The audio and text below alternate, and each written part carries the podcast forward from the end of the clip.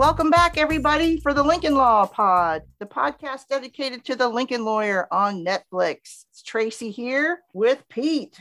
What's up, Pete? Pete PI. What's going Oh. on, Tracy? Sorry about that. I got to get the name straight. Pete PI, because you're sort of a Cisco esque type character in the podcast. Is that right? Yes, that's that's Okay. what I'm going for here. That's what Okay. we're trying. It's uh, you know, it's hard to beat Cisco, but I, I'm I'm happy that you're going to try. So let, let's see how it goes. We're looking forward to breaking down episode two tonight for the podcast, and it is titled "The Magic Bullet." It's written by Ted Humphrey, who's also the showrunner, and directed by Aaron Feely. There's an extra special section on the podcast this evening. I had the opportunity to get some show notes from the showrunner, Ted Humphrey, on several different episodes. So we have a little bit of content at the end of the podcast episode for you to enjoy some information directly from Ted. So please stay tuned to the very end so you get that scoop. Let's get into the magic bullet and see what went down in this episode. Pete, it, it's again to remind you all, Pete PI is seeing the Lincoln lawyer for the first time. Well, not just seeing it for the first time, he has not read the books. So this is very fresh um, to him. No, no ideas really of what might happen. No prior influences, which I obviously have, having read the books. It's absolutely compelling either way. But I, again, I think it's fun to have both perspectives. So anything going into this episode, Pete, as someone who has not read the books, that just has you on the edge of your seat. So when I started the episode fresh, you know, Mhm. I mean, after episode one, obviously I I, I did see the movie. Right, So I right. kind of know Mhm. how I kind of know how the Lincoln lawyer is supposed to act. Okay. Mhm. supposed to be, and we didn't really get much of that in the first episode because it was kind of like let's figure out, you know, who this guy is and get himself. You know, I Mhm. want to see this guy in episode five and six when he's wheeling and dealing because that's what I'm expecting to see. So Okay. to see him come out of his shell a little bit more in this episode to Mhm. see what he's more about. Actually, you know, we'll discuss it further later because it leads into one of my questions. Yeah. But yeah, no, I was interested to see how far he's gonna go, and I thought that we would get we would be in episode five when I saw what I saw today in Okay. episode two. So Okay. I'm really curious about you know it's just unveiling itself more quickly than I thought, which I like for a show because it doesn't leave you dragging. Yeah. Well, I can say as a book reader, foundationally, they are, you know, very much the same, but it's like a different flavor. You know, I think we even talked about that that last week. I think a lot of things about Mickey in the Netflix series, excuse me, is a little more nuanced. I think I, I tend to see a little bit more of his vulnerability than I necessarily did with the movie. So there's just at the foundation, there's there's this guy who's juggling a lot and being clever and smart, you know, to get the job done, and that has a passion for finding the truth as well and giving the best defense that he can. So it's yeah, it's gonna be it's gonna be fun as we go throughout the 10 episodes to see where they sometimes kind of match up with the movie and and where they don't. But uh yeah, that, that'll be interesting to see what you have to say down the line here in the episode. All right, well, let's get into it. The bulk of this episode is following up on the Trevor Elliott case. We've got a, a few other little sideline stories, which are very interesting, but the bulk of it is tr- trying to move forward. And how is Mickey going to defend this guy? You know, he has very little to work with. Jerry Vincent, the original attorney, has been murdered. His laptop, briefcase are gone. So whatever was in there, he doesn't have. And outside of that, he just doesn't have much of anything. They're trying to get the calendar together, trying to look through notes. Lorna's on top of all that. His office manager, she's trying to dig up whatever she can, but he just doesn't have a lot to go on. So this uh, this episode tries to push it a little bit further and see what he can come up with for any kind of defense for Trevor. All he has at this point is Trevor's account of it, really. So we will see what we find out. One thing that they are trying to do is get access to financial accounts for Jerry Vincent. Lorna uh, writes up an order and has Mickey take that to Judge Holder. And again, Judge Holder is the one that signed off on Mickey inheriting these cases, and she has to meet with him periodically to see how things are going, make sure everything's in order, kind of sign off on things as, as they go, sort of a status meeting. Of course, Lorna, when Mickey has this next meeting with Judge Holder, she wants him to try to file a continuance. But once again, he has to say it's just a deal breaker with Trevor Elliott. Just he can't do it, you know. It's not going to happen. So he can't ask for that, but she, she does want to get access to the financial accounts to see what they can learn from that. What was Jerry spending money on? You know, was, you know, what was he purchasing or anything that might help with the case? Because they really don't know what he was going to use to defend him at this point. So Judge Holder does sign off on giving them access to the financial accounts. But I don't know if you remember, Pete, Mickey also asks for something else. He wants to get a list of prior clients or current clients, prior clients that might be some type of threat or might have had some sort of motive to to do something bad to Jerry, to any type of vengeance type motivation, which of course puts Mickey in the same boat. If someone had something, had a you know an issue with Jerry and it had to do with a case, then that very well could be passed along as a threat to Mickey as well. So at first, Judge Holder is like, mm, I don't really feel comfortable with that. You know, she talks about the confidentiality, client confidentiality, and so forth. But Mickey points out there's, um, I guess, a one scenario where you can break some of if, that confidentiality. if it's an immediate threat Yep. to the actual lawyer, then you can Right. break it. Right. And so she says, you know, I'm not really comfortable with this, but I'm going to sign off because I do care about your safety, you know. And, you know, I do, I think the words are, I appreciate your situation. You know, she can't, she can't just deny the guy's safety. So, and especially if there is an accommodation for that, you know, it's it's right to sign off on that and get that information to Griggs. So he has Cisco working on that, getting that list together. He also assigns the job to go see an investigator that worked for Jerry named Bruce Carlin. And I think, if I remember correctly, that Cisco was getting this through his LAPD contact. He's got some sort of contact inside the police department that's that's giving him some information. So I think that's a, a piece that he got from his LAPD contact. So yeah, he goes to this guy's house and he's outside working on a vintage Corvette. Nice looking car, don't you think? Very nice car. I wonder what Yeah. he did in a previous life. yeah.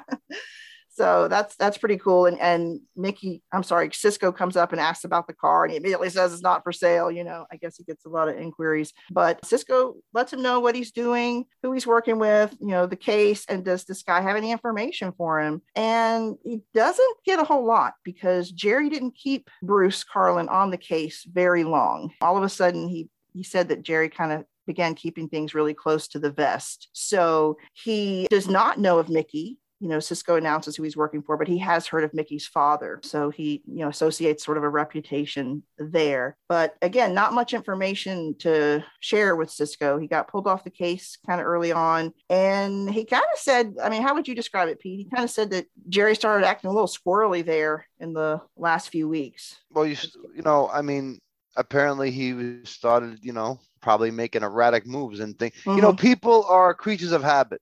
hmm No matter how hard they try, they normally find a routine and stick with a routine as far as it comes to stuff. I mean, I know when I go to work, I pretty much have something, to, you know, the thing, the, the duties I have at work pretty much get done the same way every day. So if I Mhm. went to work and started doing them differently, hmm why? Yeah. Well, Yeah, what's- Jerry what's starts different? to change his patterns. Mhm. Why? Yeah, yeah. He said he just kind of seemed kind of nervous, you know, there um, towards the last few weeks. So he he felt like something was up, but that's really all he says that he has to share with Cisco. So of course Cisco takes this information back to Mickey. Lorna goes out to try to get some intel because they think about the fact that there's not just one person murdered in the Trevor Elliott case. There were two. Jan Reels was the yoga instructor that Laura Elliott was uh, cheating on Trevor with, you know, her boyfriend, so to speak. And so they were both murdered. So what if you know, there's always the possibility. What if he was the target of of the murder? So they kind of look into that route. I mean, what else can you do? You know, they don't have much to go on, so let's let's look at that route. And she goes to a yoga class on the beach, I guess, with a teacher that worked with Jan Reels. She goes through the class and then she tries to do the undercover thing and kind of get some intel, but she just can't keep up the ruse. You know, she just spills it, you know, and says who she is and what she's doing. And uh, I think the yoga teacher's name is Krisha. And she's like, be alone. You know, you're asking me the same stuff that that other lawyer did and so forth, talking about Jerry, but she doesn't know that Jerry's dead. And when Lorna tells her that that Jerry has been murdered, you know, that kind of raises the stakes a little bit and maybe makes her a little bit more cooperative. And basically what Lorna gets from Krisha there on the beach is that Jan had some other special clients. That's pretty much all she got, right, Pete? Yeah, but that's what they were looking for. Yeah, yeah. Because so, now they have a trail. I mean, Mickey said it in which I think was the most important statement he made when he said the police. It looks. I I I want to hope that they have tunnel vision where they only focus in on one suspect. Mm-hmm. And if they get it wrong, now they're really behind. Yeah, yeah. So they want to look at any other, yeah, scenario or motivation for the murder that that takes the heat or the possibility off of Trevor. So that's basically what she gets from Krisha, and she's going to sort of try to follow that lead and find out who some of these other women are that were having sort of personal sessions, so to speak, with Jan. And could there be some type of jealousy or motivation there involved in their murder? So that's one thing that Lorna was up to. And then Mickey and Trevor and Golantz, the prosecutor, the deputy district attorney that's prosecuting the case for the state, meet with Judge Stanton. Kind of just a, I don't know if it has an official name, but sort of a status meeting. And the judge is, you know, clearly happy to offer a continuance to Mickey. You know, they're kind of like getting up to speed. Mickey has the case now you know, what do we need to do? I'm assuming you're going to ask for a continuance. And then Golantz kind of jumps in and says, yeah, I would think you probably need that after, you know, just getting back up to speed after, you know, being out basically, I think he almost just says basically being out for drug addiction for a while. And, you know, that crosses a line there. And Stanton puts an end to that. But we're like, hmm, where did he get that intel? You know, and, you know, like I said, he definitely crossed a line. So Mickey knows that Trevor is not interested at all in filing a continuance. He's been very adamant about that, no continuance. So they step outside of chambers and have their own private conference about the subject. Mickey asks him why. He just doesn't understand why he would not be in favor of filing a continuance at this point. Trevor uh, tells him that his company is going to be purchased and he needs good public opinion for that to go through. So he doesn't want to put it off and have people still talking about him and speculating when the purchase is supposed to happen. So he wants to get that behind him first. He goes on to say that he has lost Laura and he doesn't want to lose his legacy as well. So he's he gives a pretty passionate plea for not following the continuance and Mickey goes ahead with it and confirms with Judge Stanton that no, they will not be filing a continuance. Of course, he's not really thinking they'll be fine in his mind he's hoping but he does turn the the continuance offer down. So he's got to stick with what what the client is saying. Let's see what else? Uh, okay so he does meet with griggs and gives him like the file information the, the list to look through that might be possible threats. And mickey wants to know from griggs did the police have any tracking information on jerry recently, anything about where he's been or what he was doing that might be helpful. They're doing kind of a quid pro quo thing, I guess, and they're being kind of antagonistic, Griggs and Mickey. They're kind of like questioning each other's abilities and like kind of one one upping each other. But he does find out from Griggs that Jerry had, from GPS information, had been visiting a casino. So he's like home, work, or this casino. So mm. they're like, what's up with that? You know, how does that have to do with the case? Does it have to do with the case? And then, of course, um, and another point in the episode, Mickey's talking to Izzy, and he even wonders, you know, was he just so desperate with the case? Was he just, you know, was did he just have the case and was trying to get the money from the case to feed a gambling habit? Is he just an addict with something else, you know, like them? So, you know, he just doesn't know what to think about that. That was an unexpected piece of information. But uh, yeah, so Jerry's been visiting a casino, and we get some more information even beyond that, Jerry had an assistant that was working at the office. Do you remember her name, Pete? No. Ren. Ren was her name. And she's back in town. She'd been visiting, I think, her mother, and she's back in town. So they're going to find out what they can from her. And also, Lorna has made another discovery around this time. She was making some copies of something, and she noticed that the copier had a memory feature. So she could actually identify what Jerry last copied or the last person in the office, what they copied. And she uncovers that Jerry was filing a continuance, you know, that he had made a copy of the paperwork. They don't have have it. So they could only assume that maybe it was in his laptop that was stolen. But that's some big, big information because Trevor is putting a hard line no continuance. We're going forward with the trial as planned, as scheduled. So that's a, a big piece of information there. They don't know quite what to do with it, but that raises all sorts of questions, of course. And then when they talk to Ren, she's she seems a, a little I don't want to say scatterbrain, but she doesn't have a lot of like legal information about the case to share with them. she seemed like she was kept on the outside looking and making appointments and keeping, you know, his books organized. Right, doing filing, things of that nature. But we also find out she had a personal romantic relationship with Jerry as well. So she had some other conversation with Jerry outside of the office. And she says she doesn't know what it means, but she said that he used the term magic bullet, that he had found the magic bullet. And Mickey just like, whoa, you know, that means something to him. But Lorna and Cisco, they're like, what's what's magic bullet? What does that mean? And he says, you know, it's something that can blow the prosecutor's case wide open, like just a true game changer. So now they've learned that Jerry was going to file a continuance he had this quote magic bullet now there's like a whole new ball game they don't have all the details but it's a whole new ball game. They've, they've got to find out what was going on. Why was there the continuance? What's this magic bullet? So, would you say, Pete, that this, do you think this energizes Mickey, or do you find it more stressful? Like now we've got a whole different thing to figure out. What, what are your thoughts on that? Well, for me and you, it's definitely very stressful because all I got is a bunch of whys in the air. Why is this happening? Yeah. Why is that happening? However, the theme of the episode seems to be that he thrives on this, according yeah. to Lorna. And yeah. So, I mean, I guess it's good news for him because he has a reason to actually, you know, he believes he can actually win the case now. He's just unveiling the puzzle. Right. Yeah. Where before he didn't have that information. So he was just, you know, needle in a haystack. The haystack just got burnt in half. Right. Right. Yeah, and we saw that he was, we could see some of his stress sort of come out, cracking a little bit when Cisco was talking to him earlier in the episode because he was trying to be supportive. Cisco was saying, Hey, you know, you just don't have much to go on here. You know, you can only do the best you can. You know, you can't win them yeah. all, that kind of thing. And Mickey just sort of snaps. He's like, no, it is important when you have a high profile case. They only remember the winner. Yeah, no one know? remembers who loses. Right. So he's like, this is very important. This, you know, so we could see a little bit of him, you know, if you want to call it cracking or just I saw a desperation. Bit. Yeah, yeah. Was yeah, the word. Yeah. So he he was gonna stick to it, but yeah, you could tell he, he he felt maybe that little bit of desperation. But yeah, I think when he hears about this magic bullet and the continuance, I think it does energize him. He has hope now. He's under a lot of stress because he's still got this really short timeline to get things figured out but at least he feels like he has something legitimate to look for now. Like they were like you said the needle in the haystack. They were just grasping at straws you know could it yeah. be this? Could it be a third party you know motivation? They were visiting yoga instructors on the beach. Yeah.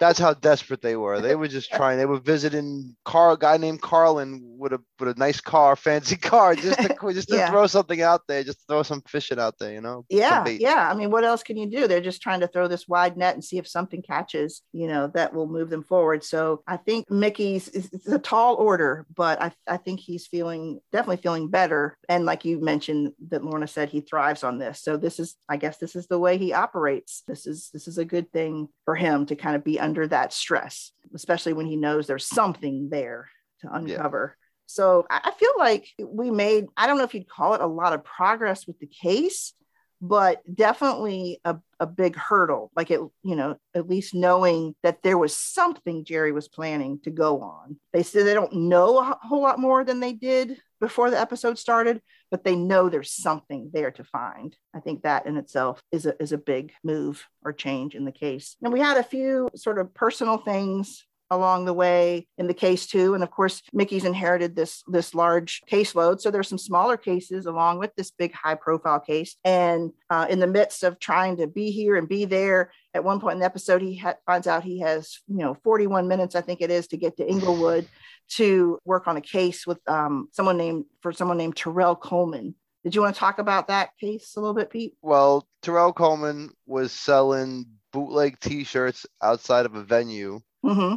And I mean, we know from common knowledge that everybody does that, whether it's online or at venues, and you know, especially then. So, but the the police that arrested him had a personal vendetta with him that was you know went on for years. And i mean he he he made a good point. He said like you know this guy you know he's he's my burden. You know i known him since high school. He's a cop. I'm i'm a bootleg t-shirt seller that's out there. And that's the territory for the most part. He's just being unfair, abusing his power, so to speak, mm-hmm. without abusing his power because he could. It is illegal. Technically, it is illegal what the yeah, guy yeah. is doing. So right. I mean, Right. It's not really, I guess, ab- abusing your power, but you know, they're not exactly sweeping everybody in the in the parking lot at the same time.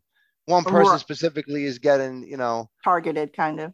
on top of that, somehow no body cam footage showed up. So any conversation to back what Terrell Coleman is saying is void. And now you have the cop's word versus somebody who was illegally selling t-shirts, which we all know that's not going to play well in court. Right. Because the officer, Officer Granger, says that that Coleman actually assaulted him. You know, Yes. took a took a punch at him or whatever. So yeah, no, and and Mickey sort of notices that on the the case file uh, notes that the I guess the body cam footage wasn't available, and they find out that it supposedly wasn't working that day. You know, so that, yeah, so they don't have that to go on. So Mickey gets the wheels turning. He comes back. I, I don't know if it's the next day or but the next time he comes back, and Haley's actually in the courtroom with him because Maggie has run into a situation where she needed someone to pick up Haley from school. Mickey's happy to do it. He picks her up and he was going to just take her back to his office to do her homework, whatever, until her mom could pick her up. But she's like, hey, why not just let me go, you know, watch you in court? And he agrees. And he ends up, it's cute. He's pretty nervous about it. Do you remember that? He's talking outside in the hallway with Izzy while Haley's in the restroom. And he's talking about how it makes him nervous, even to, even like jittery, like I would want some pills right now Yeah. kind of nervous. Yeah. So um, this is this is a, a, a big deal to him, but you know he wants to impress her, and I would say he does. It goes it goes really well. So he gets back in the courtroom, and they're not going to you know make a plea agreement or anything like that. He has some he you know wants to keep pursuing you know the case, and he raises this flash drive in the air, and he tells everyone there's a bank. Maybe I think it's a bank somewhere across the street from the venue or where the incident occurred that had security cameras. So he's like, you know, basically let's let's take a look. And the the prosecutor's like, oh yeah, let's do it. Let's take a look. And Officer Granger is like behind the prosecutor, like, you know, motioning for him, like going, no, no, no, you know. And we're like, oh man, this guy is a liar. And they say, how do they what do they say at that point, Pete? That they won't be pursuing an a charge in this case because he said Yeah. he, wanted he said that he wanted um it to be broken down to this. I forgot the I forgot what he called it, and he wanted expunged from the record. Right. Oh yeah. so basically, it was just like a desk appearance, and it didn't count against him as an add-on. Right. Yeah. Mickey says, you know, let's, I've got this here and we would like to reduce the, you know, the charges, expunge the record and so forth, and just put this to rest with time served. You know, he doesn't want Terrell being in jail anymore. Yeah. And they have to agree to it because the officer does not want to see what's on that flash drive. So even Haley in the gallery asks Izzy, you know, what's what's going on here? What, what's happening?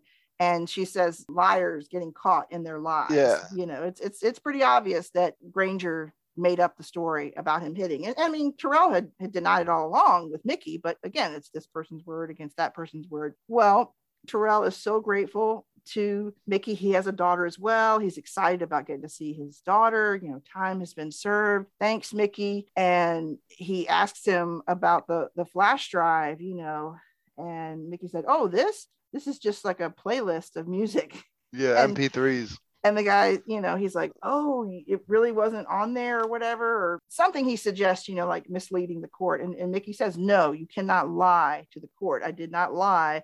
There was security camera across the way and there probably was footage but this is not that footage he never Yeah. said that that was you know footage from that camera so just very clever and it shows that mickey has this ability really impressive ability to, to scan through that report like he did and that just jumped out at him you know that there was no body cam footage. So if there's no body cam footage what else could we how can we play that to our benefit? You know he just seems to be able to zone in hmm. on these details that really are important and can give him you know a way to defend the client. So yeah he worked his magic there and he, you know like i said he didn't lie to the court and the fact that granger was like no i don't want to see what's on that flash drive. It was like as he said liars getting caught in their lies. That was it's fun to see those cases that just close up you know within the episode to kind of see how how mickey works them. So that was pretty impressive.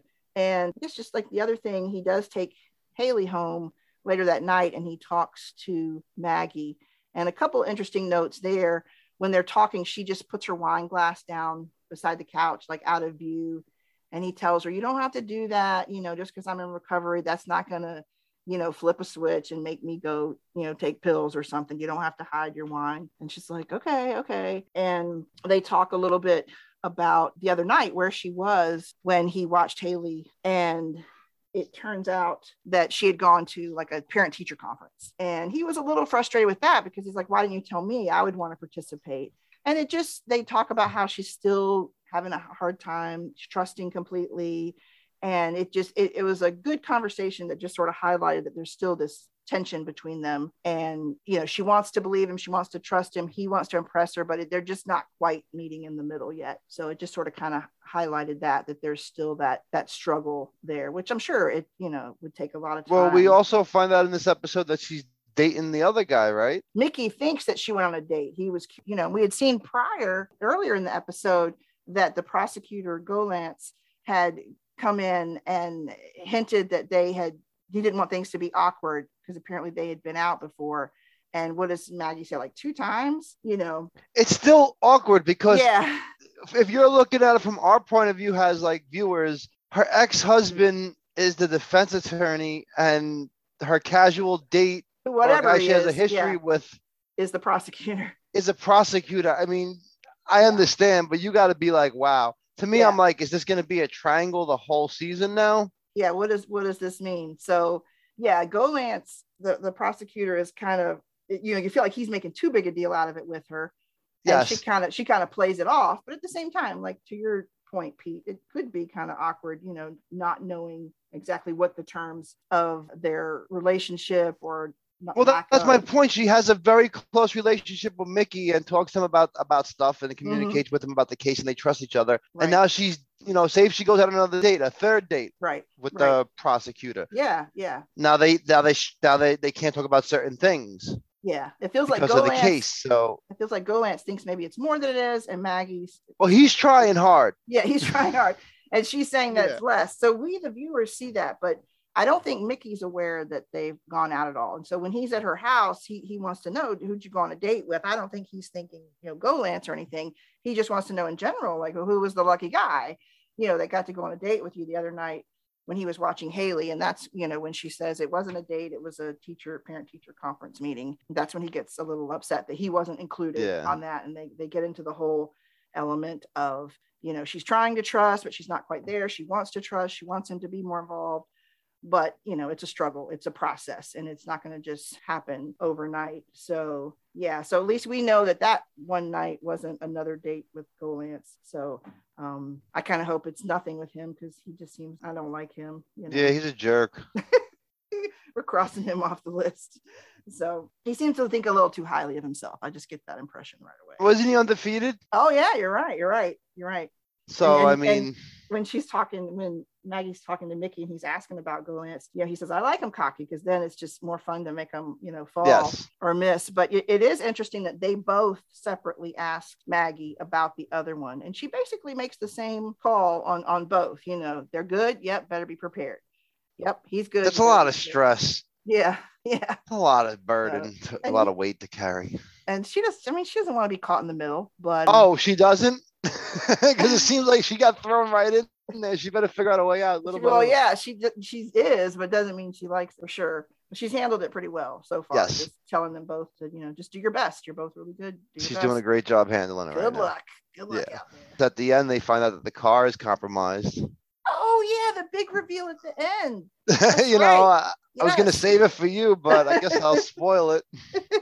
yeah, the, the very last thing we see in the episode when we we talked about Mickey being charged and ready to figure out what this magic bullet is. You know, he says he works best right in the car, so he's like, "Come on, Izzy, you know, let's go." And he has the the flash drive, which is of actual music. We learned starts the music up, and the screen pans up to like the upper console or whatever at, at the top of the car.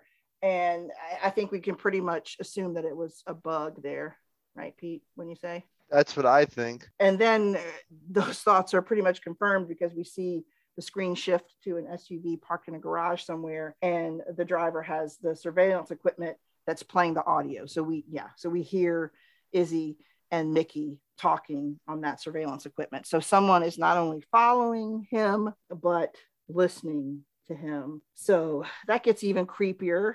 And, you know, at the end of the episode, I don't even think we brought this up how she lost the tail because at the end of the first episode, they were being followed in the vehicle. She notices that someone tailing them. And then she she does some quick maneuvering turns Yeah. with the Lincoln and, and loses the tail.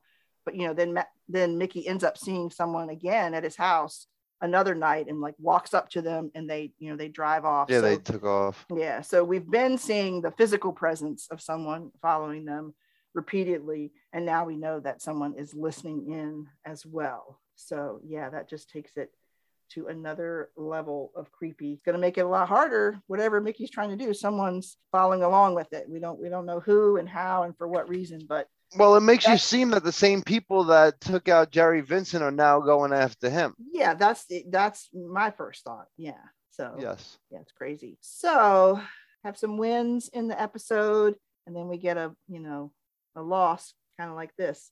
You know, who's listening in, who's following them. So two steps forward, one step back. Who knows? Who knows how this is going to play out? But again, some compelling drama, some intrigue. This is not just a case to uh, defend. It's he's having to defend himself basically it sounds like from this threat from the outside so many many layers so do you have a question for me pete we can do a little cross examination with each Yes, I do. Right, So, so I brought this up earlier um, about how I think, you know, from my from what I've so I haven't read the books. I saw the movie. I know what the Lincoln lawyer's reputation is like, hmm but I'm watching it develop firsthand and and you know this is an episode where you know he kind of manipulated the truth with the flash drive and got away with it and now he's looking for a magic bullet and he's not really looking for facts to prove innocence as much as he's looking to prove facts to get people off of you know jail time or off the case. Hmm i felt like it was a little over the line to mislead them with the flash drive okay. in episode in episode two nonetheless. We have a lot of episodes coming up. Mhm. how far over the line do you think he's going to go in this season? Do you think he stays borderline or do you think he actually goes over and manipulates it to the point where he actually breaks the law himself? Mm, I, I feel like he has a hard line with the law. Like he made it very clear to Terrell that he did not mislead, he did not lie to the court. Maybe he misled, you know, the the. to um, me, he lied.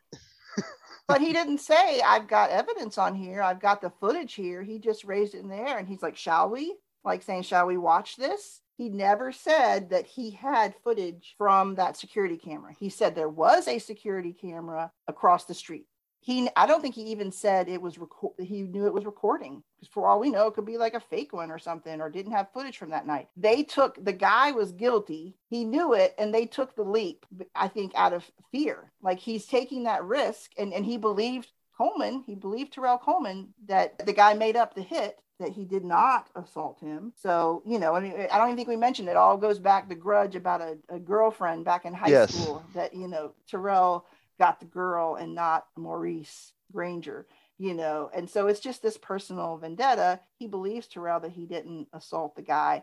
So he I think Mickey is a risk taker. Like what would have happened if I don't know, I mean in this case he he called his bluff. He called his Yes. bluff and and he trusted Terrell that he did not assault him. What if Terrell had been lying? That would that's the risk. If Terrell was lying. What if they would have told him to play the play the footage?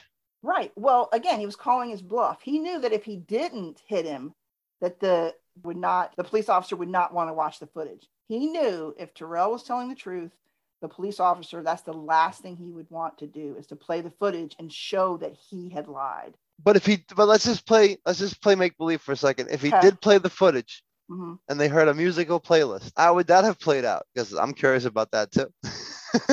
would he have been arrested? That's a good question. That's a good question. Yeah. We I should mean, ask and- one of our friends that listen yeah. to the podcast about Yeah. that one because I'm very curious. Yeah. I mean, I think there's two scenarios. Either he calls his bluff and he is lying, and so there's no way he would want that tape played, or Terrell was lying. He did hit him. The guy would say, go ahead, play it.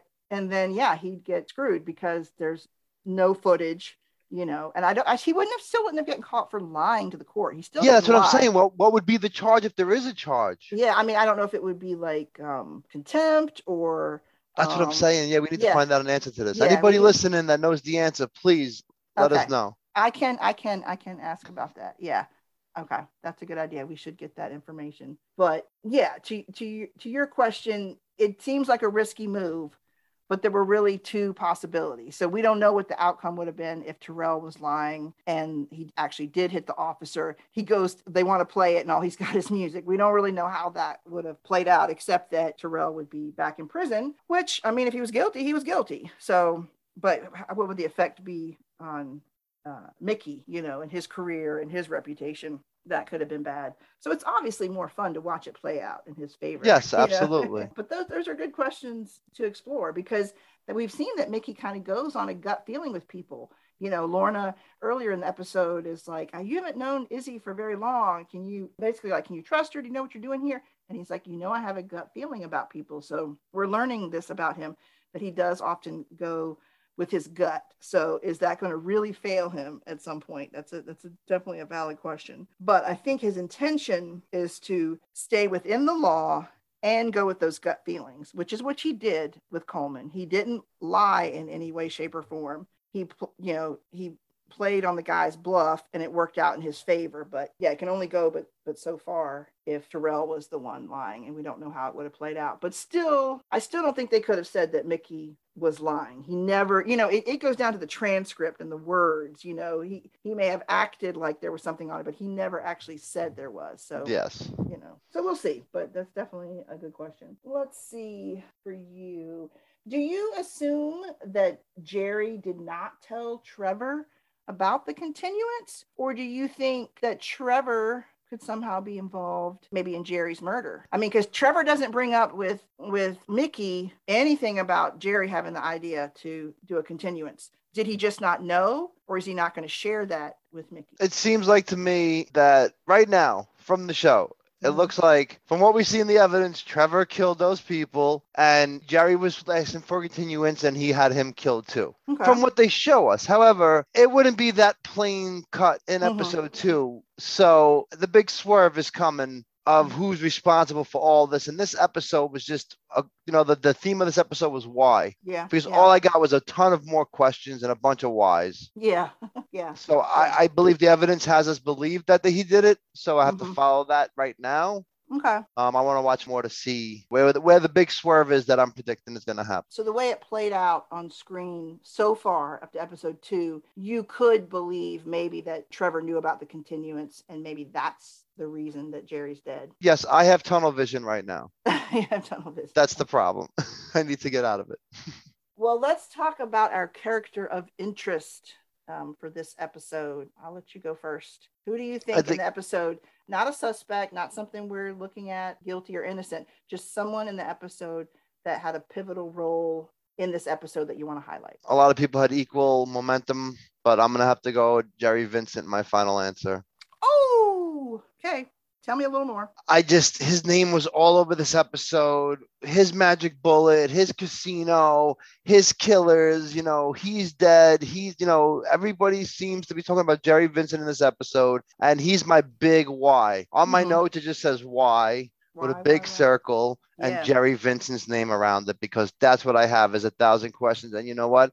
He's not even alive. So maybe we'll get a Jerry Vincent flashback episode who to knows? fill me in on these answers. Hopefully, we'll see. Man, I should have gone first because what was my answer? Jerry. Jerry. I was going to say that he wasn't even in the episode, but he had such a huge impact on where things stand at this point, having filed that continuance we learned that he told Wren that he had some magic bullet. So all these things that Jerry did, even though they didn't actually happen in this episode, yeah, it definitely made him a very pivotal character. So I guess I'll have to go with my second choice, which I think is the same person I chose last week, which is Lorna, because she just keeps at it. She, you know, she went to the to, tried to do the yoga thing, you know, and get information there. She found out, you know, she was smart and figured out the copier had memory. So she found out about the continuance she's working the calendar, she's working with the contacts. She was the one who tracked down Wren and got her to come in.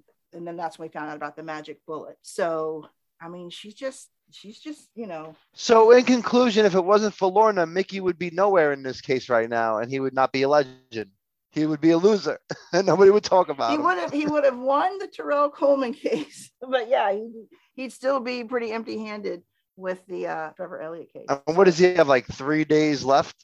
before Not- like not the court yeah. starts or yeah. less, less than a week. Like he said, he had a week and the guy didn't see him for two days after that, so he's down to like five. And this episode was like Yeah. four, maybe three. So we're getting we're down to it, getting close. It's getting close. Yeah. which also makes me wonder if you know we're gonna get you know the trial in episode four or five, and then if that's the case, you know we've seen in other shows where sometimes they close the first case and then open up another case. You know we have a lot of different cases. What's going to be the big case? Is this Trevor mm-hmm. Elliott case going to carry through to episode ten, or are they going to finish that in episode five and have Jerry Vincent show up? For the rest of the season, like to you know to close up his case. Well, I think we both have been hesitant to say Mickey for our character of interest because he is the Lincoln lawyer, Lincoln lawyer, the title character. Yeah, Um, and but obviously he he plays a huge role. But if you want to say, say you want to say Mickey, what's Mickey's? What has he done?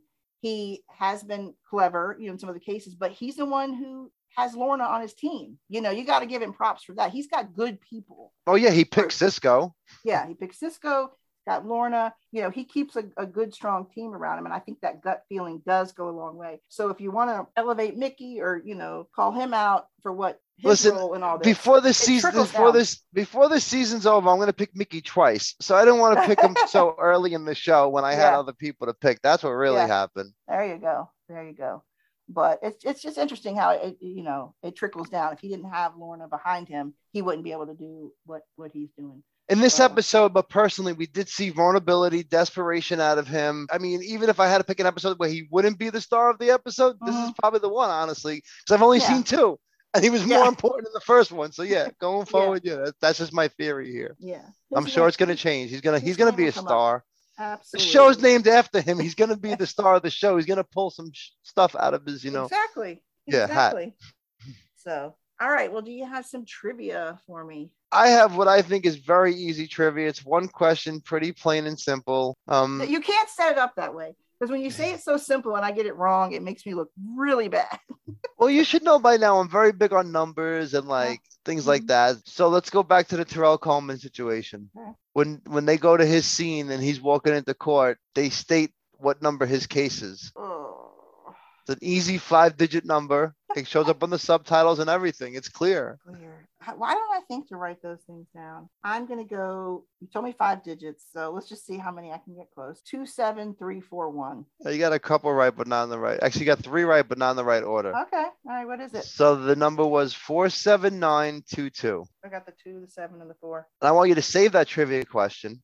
And I want you to ask Jay Okay. next time he shows up because he's definitely not listening to this by the time we record episode three. Yeah. Yeah. All right. That's a good. So now you have a trivia question for Jay. Yes. Yes. We got one. I thought it was simple because they said it really loud when you first like because I was very interested in this Terrell Coleman case. So Yeah. Yeah. when I heard it, I paused it and you know was watching it a couple times to see if I noticed anything different because I thought it was a very slick maneuver how he did it, which is why I had all those questions about the case. Like, Yeah. Yeah. Yeah. Well, from now on, anytime a number shows up in the subtitles of all places, I'm going to write it down in my notes. I have one for you. I might as well go ahead. let's do it. Remember this. What is the name of the girlfriend that Maurice and Terrell fought over in high school, or the girl they both liked? Oh, I want to say Beyonce or Patrice, something with a B, um, but I might be wrong. Not a B. Ah, It's a C.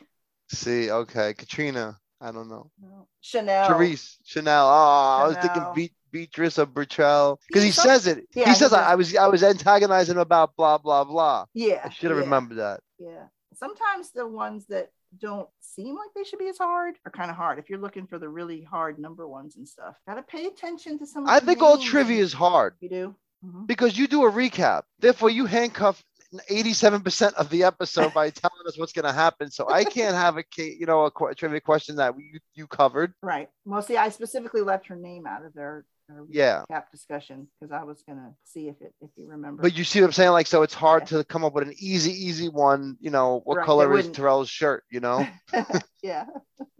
so you have to come up with like something numbers. But in order to get those, you have to freeze the frame and actually pay attention, or or yes. do what Mike does and write everything down as it comes. And As it comes. Speaking know, of you get- Mike, different podcasts. When we do the Everybody Counts podcast about Bosch and now Bosch Legacy, if you're listening to both, Pete tasked Mike with figuring out a license plate number. There was one digit that was hard to tell. And there's a teaser because Mike has figured it out. So wait for the next podcast about Bosch Legacy, and we'll find out what his uh, research uncovered. Pete, he figured it out. That's the Everybody Counts podcast. Can be found on so many shows.com. That's right. You can find both Lincoln Law Pod and Everybody Counts podcast, as well as some others on so many shows.com and the podcast feed so many shows at different podcast providers. So check it out, and we'll be back with another episode. We've got some interviews uh, in the works, so uh, look for those too. Some good stuff coming. And now it's time to hear from Ted Humphrey, showrunner, writer, and developer on The Lincoln Lawyer on Netflix.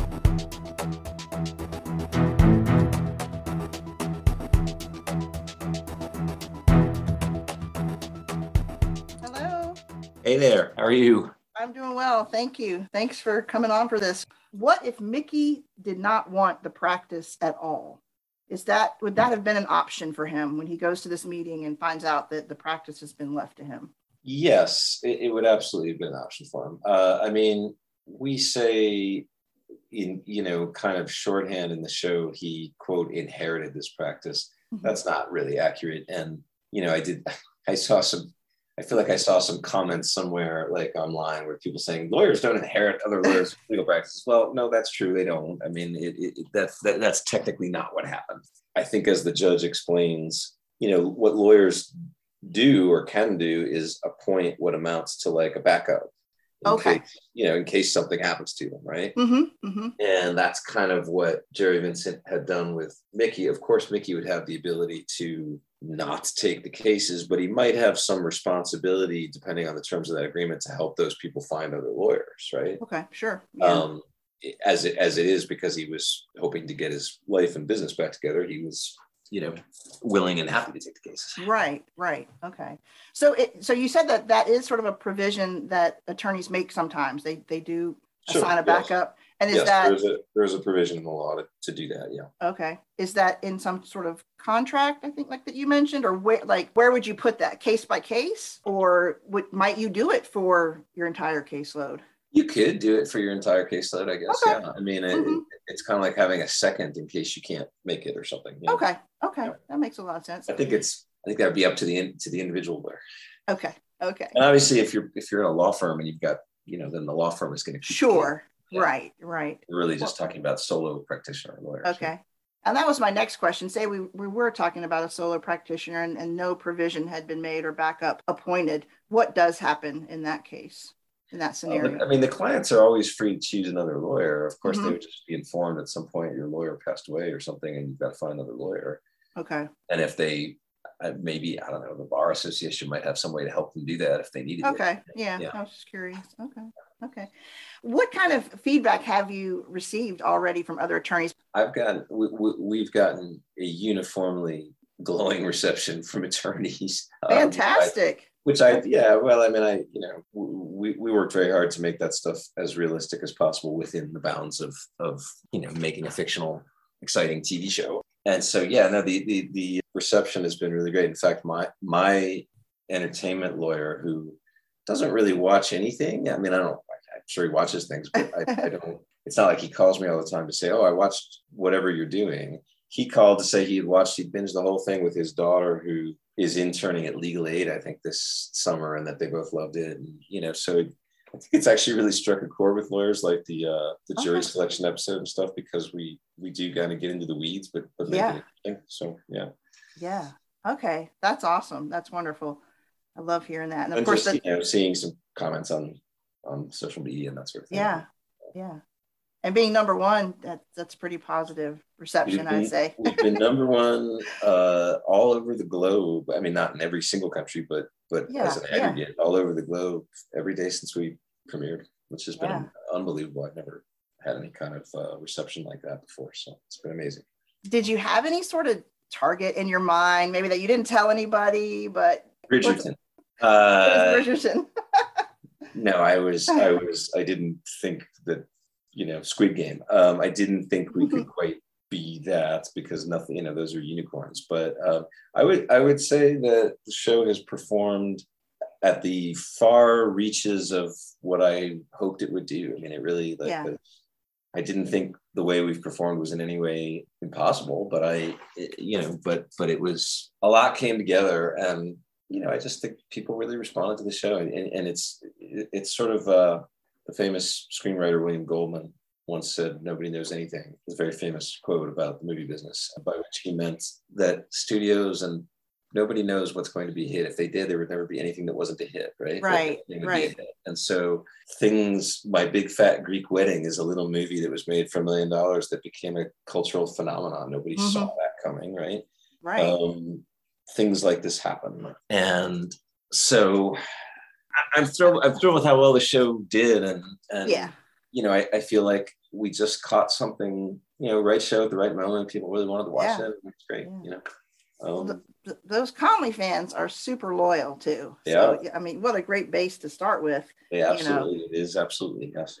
Chomping at the bit. but you know, you gotta you gotta um, deliver. If they feel like you've not done right by the material, then mm-hmm. that's not going to work, right? So you've got to right. deliver on it. It really helps that Michael is so involved in the show because I, at least, I always feel from the standpoint of making the show that if we've made Michael happy, right really what right does anybody else to have to not exactly and, exactly and i do find that the fans of his books follow with that mm-hmm. you know the, the things that make michael happy also make them happy so yeah it's to work out there's been i don't know how much you you see on social media but there has been a lot of discussion between readers non-readers folks who saw the movie and read the books or only saw the movie and didn't read the books yeah. and now the series you know it's just just a lot of discussion I've and, seen it there uh, quite a bit. Yeah. Yeah and it, it's great it's, it's not that people need to come to the defense of the way it was done but the passion that is behind people that kind of get what what you guys were you know sounds like what you were going for and just sort of supporting the show is fantastic um i love yeah, it people, people have really you know look i think the movie's very good uh it's yeah. just a different thing and people I've, I've started to see comments now where people say you know initially i was skeptical but now i think this is better than the movie which makes right. me happy, even though I don't, I have nothing against the movie. The movie's good. It's sure, just sure. Different things yeah. 10 years ago, completely different thing, you know, so, yeah. Well, not that I want, I'm not going to go too far down this train of thought, but just with you saying that, I felt early on with the series that the adaptation that you all made definitely lends itself more to a series. Yes. That sort of, you know, feeling you got from the movie was great for a movie but this you know i keep going back to that momentum i put it in my review it's the name of an episode this this series really has momentum to go on and on so i hope that we're going to get an announcement soon well we will endeavor to bring you that uh, I, yeah. you know, I, I, I, I, we I, i'm quite confident we will be making that announcement but we don't have the official sure you know sure green light yet, but at this point, right. the success of the show, I'm quite confident. We'll, All signs we'll are looking good. well, this um, came up in one of our discussions um, on the podcast when Mickey is representing Terrell Coleman, and we kind of pondered what would happen if Mickey had called the bluff of Officer Granger. Um, mm-hmm. that he that Terrell did not, in fact, hit him. What if Terrell was lying and you know, he called the bluff and it was wrong. And they're, they're like, yeah, go ahead and show us, you know, what would there have been any punitive type situation there if he didn't actually have something on that flash drive? Or could he have said, oh, I got the wrong one and had another chance to bring something? We're just kind of wondering how that could possibly play out if it went the other way. I'm going to go with yes. Meaning, I mean, I, it's a TV show. Uh, yeah, yeah. it, no, it, it, sure there would be a way for him to you know do do lawyers you know this is where you get into fun in the movies where lawyers are bluffing things that yeah you know in, in real life you might be a little more careful about how you bluff things but i think mm-hmm. you're pretty careful to portray that he did not say he never says yeah. i have here footage he right. said there he everything he said was true there was, oh, a, a camera across the way mm-hmm. that captured all of this. And then he all he did was he pulled out a flash drive and he said something about some evidence, but he never said, I have this thing I want to show you that's got this right. footage. So right. we were careful to parse it in a way that um, you know, skirt that, that, that, that adheres to the letter of the law, if not the spirit of the law. Yeah, yeah. Well, and that's absolutely how I argued it with with my co-host. Not that we were really arguing, but, but but I was like, yeah, it was very clear. He didn't. He never professed to have something he didn't have. But we were just having kind of fun thinking, well, how would that have played out if, if they're like, go ahead, you know? And I kind of envision Mickey pulling an oopsie or something and I grabbed the wrong thing. And that's that's know. essentially what you would do. Yes. Yeah, yeah. Now the meeting in episode two, I was calling it kind of like a status meeting where Trevor is with Mickey and they're in there with Golantz and Judge Stanton. What do you call that type of meeting? It's a, it's a status conference. I think that's what we call it in the okay. show. It's a okay. status conference and it, it, it is just that. It is, you know, like where do, are we? Are we ready to go to trial? What's the okay. deal here? You know? Do you all do all cases, criminal cases? All cases have, have status conferences, sure, but you you know they can happen at any time at the judge's request. Mm-hmm.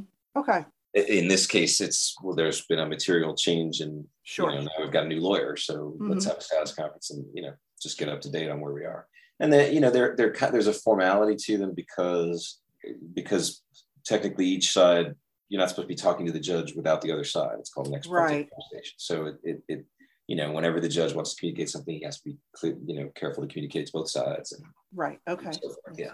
And what about Trevor trying to speak for himself and, and the judge, you know, tells him you can't do that. Can you absolutely not do that? Could Mickey have given him permission to Well, and anybody could get really the judge would have to give him permission first of okay. all. Okay. Would as well. You know, anything could happen, but yeah, that's mm-hmm. out of bounds. I mean, that's okay. that's that's how the judge would react to that. Okay. Well, that Trevor Elliott, he's always pushing the boundaries for sure. I know that.